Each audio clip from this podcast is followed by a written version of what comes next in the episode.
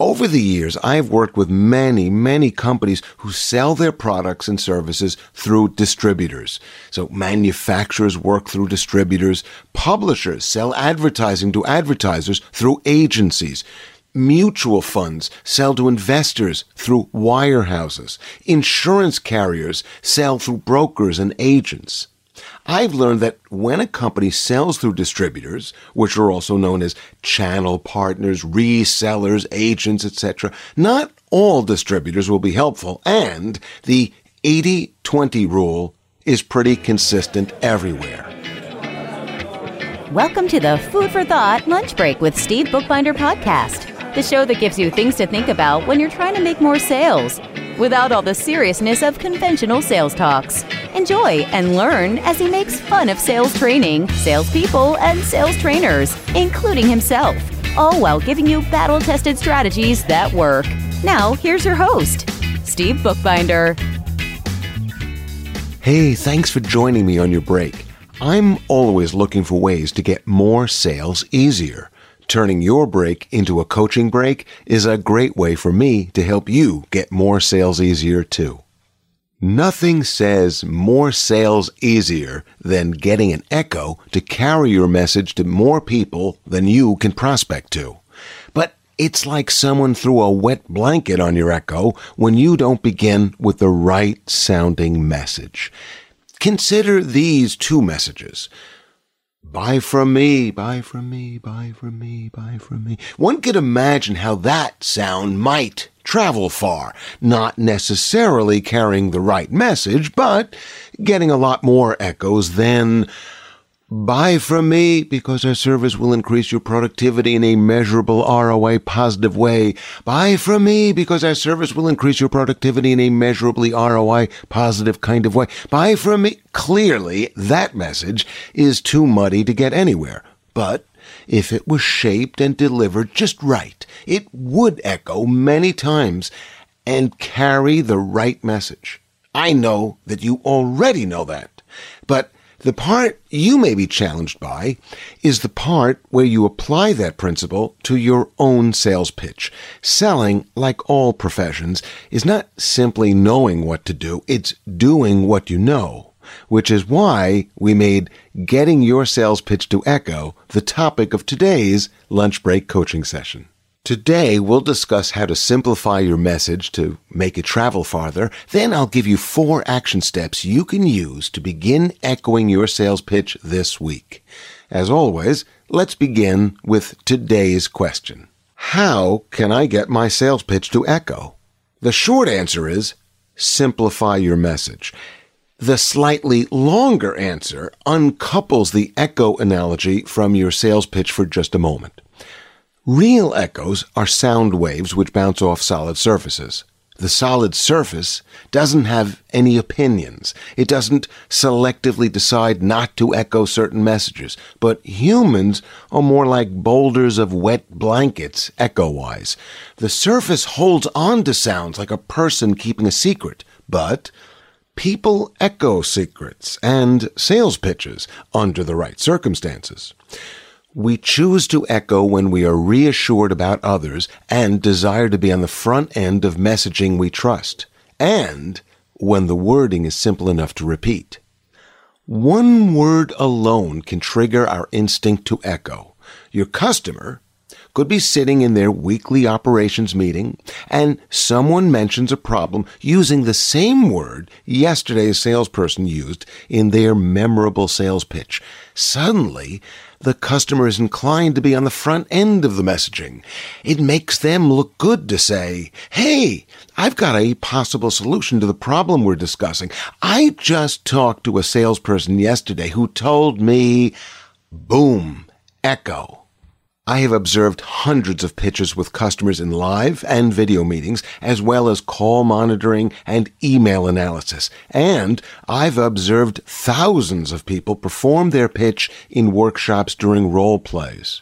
Role plays, you say, that's not real, really. Like real life, it's performance under pressure. And when we're under pressure, we fall back on what we know and probably do in sales meetings. Most salespeople's role plays of their sales pitch will not echo because they don't encourage wet blankets to reflect sound. To me, most role plays sound like this. Thanks for agreeing to today's appointment. I'm just curious. Why did you agree to today's appointment? What keeps you up at night? Tell me about your pain points. Mm-hmm, mm-hmm, mm-hmm. Okay, then. Now let me tell you about us. We offer a comprehensive and specialized proprietary service which is customizable. It's got all the efficiencies of a SaaS solution with an intuitive user interface that's user friendly, plus a managed solution that's second to none. We work with large, very large, multinational, and intergalactic clients, as well as small businesses, solo practitioners, and people only thinking of entering this business. In other words, we're right for everyone. We have too many use case success stories for me to go into now, but I'd be happy to send you some links if you want to check them out on your own time. Companies buy from us because we increase their productivity and efficiency, empowering customers to overcome obstacles, reach benchmarks, and exceed their very aggressive targets. If you had a magic wand and could create the perfect solution, you would end up creating our service. So, what do you think? Does this sound like something you could use? By any chance, do you have a budget? And can you tell me the decision making process? Usually, I end these soundbite examples by adding, well, not in those words or words to that effect. Sadly, today I'm not exaggerating. Hardly any salespeople have a better pitch from an echo perspective. Why? Because the wet blanket covered customers would, under no occasion, ever find themselves in a situation where your words would be shared with another. Maybe this one possibility. Your customer and the company president find themselves trapped on a broken elevator for 12 hours awaiting a rescue. They talk about everything, especially revisiting the conversation about when the rescuers will finally get there already. Eventually, the president asks, Hey, I know something we haven't talked about yet. Have you spoken to any interesting salespeople lately? Since we have time, tell me what they said. Apart from hoping for that kind of echo, let's reconsider how we ended up coming up with our sales pitch in the first place. This is the place where I once again have to throw common sales training advice under the bus. We've all been told the recipe of making a good pitch. Start with features, who we are, what we do, add corresponding benefits. To me, people proof, the use case success stories of your customers, enjoying your benefits to achieve their goals, is way more important than either features or benefits. But most salespeople I meet either don't know their own success stories or don't tell their stories very well. Maybe you also add some metric proof in the form of numbers of customers or years of service or awards won or everyone's favorite ROI. Combined in that order, you have what managers and trainers call a value proposition. Add a price and you have a proposal. Here's why it's now under the bus. You can't echo that kind of pitch. From the customer's point of view, the only kinds of things they echo are the problems they are facing, the solutions that are working, and the next solutions they'll need. Let me give you an example. Over the years, I have worked with many, many companies who sell their products and services through distributors. So manufacturers work through distributors. Publishers sell advertising to advertisers through agencies. Mutual funds sell to investors through wirehouses. Insurance carriers sell through brokers and agents. I've learned that when a company sells through distributors, which are also known as channel partners, resellers, agents, etc., not all distributors will be helpful, and the 80-20 rule is pretty consistent everywhere. 20% of the distributors will give you 80% of your sales. 80% of the distributors make more money from another manufacturer. 80% of the distributor salespeople are not trained enough to sell the manufacturer's products. So, my pitch to companies who sell through channel partner distributors reflects my understanding of their business and my best guess as to which problem they're probably looking to solve. My pitch sounds like this. Our training specifically addresses the usual needs of channel sales, acknowledging and rewarding your top tier distributors by investing in them, getting mind share from the 80% of the distributors who make more money from other manufacturers, increasing wallet share from the 20% who do buy now. In other words, I use the words the customer uses to describe their own problems. I solve the issues they recognize. They're more reassured when I use their terms because it sounds like I understand their complex business arrangements and get their problems. My combination of confidence and word choice makes it easy for them to echo my pitch when they're in a meeting and familiar words come up, the ones I just used in yesterday's meetings. Words like, hey, how are we going to get more wallet share or more mind share? When those words come up, they remember my sales pitch. The trick, if you will, is considering the likely problem that your customer is trying to solve. So, here are some examples. If you're selling to a commercial bank, they probably want to solve for getting their customers to get three accounts called relationships with each customer because customers with three relationships are less likely to move their money to another bank. Can your solution help them do that? If you're selling advertising to a personal injury lawyer, they're probably trying to reduce their click cost on Google, which can be accomplished with many advertising strategies apart from paid search. So are you able to describe how your solution would do that? If you're selling to a hospital, then you need to solve for how to attract better doctors and nurses. If you're selling to airlines, then you need to solve for how do they keep their fleet in the air longer. In each case, I'm guessing their hottest hot button, but I'm beginning with a safe bet.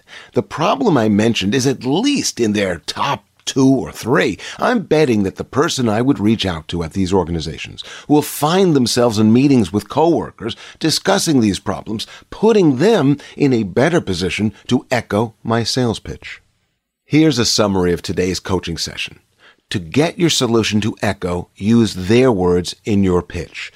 Don't simply rely on classic sales training advice for pitching, listing features and benefits and then hoping the customer spots the connection between their problems and your solution. Instead, think about the person you want to echo your pitch. Under what conditions are they in a position to discuss their problems and solutions internally with their coworkers, including the people who could possibly approve decisions and budgets for new solutions? In those conversations, what words do they use to discuss and describe their problems and challenges and goals? Research and brainstorm with your team to make educated guesses about your customers. Then rewrite your pitch, starting with the problem the customer is likely working on. To get an echo, your pitch must fit into the conversations that your customers are having when you're not in the room. When that happens, they are more inclined to echo your pitch to the right people at the right time. Here are four actions you can take this week to start that echoing process. A. Brainstorm with the right people. Try to list the main problem each of your customers are likely facing. If you have no idea, start with online research. If you get really stuck, ask me, and I will provide you the likely problems for any business you are targeting. B. Role play your pitch. When you can execute the delivery of your message perfectly with all of the distractions of sales meetings, especially when you're nervous, then you're ready to echo. That takes a lot of practice, but all worth it. C. A mirror is a good concept, but for real feedback, you need a coach who can give you feedback on your pitch. Find someone you can trust to give you feedback. If no one comes to mind, contact me. I can evaluate your pitch. D. Continue to learn how to echo your pitch by scheduling time for our next lunch break coaching session. Over the next few weeks, we'll alternate between talking about echo selling with interviews with sales and digital marketing leaders. Until next time, remember I'm Steve Bookbinder, your sales coach. Please connect with me on LinkedIn. Check out our free playbooks and training and coaching offerings on dmtraining.net and contact me ASAP if I can help your team get more sales or help you have a more successful sales career. Thank you for listening to Food for Thought. To get your free sales playbook, visit dmtraining.net forward slash podcast. And be sure to subscribe wherever you listen to podcasts so you don't miss any of Steve's jokes and helpful resources. Thanks again for listening. We'll see you next week.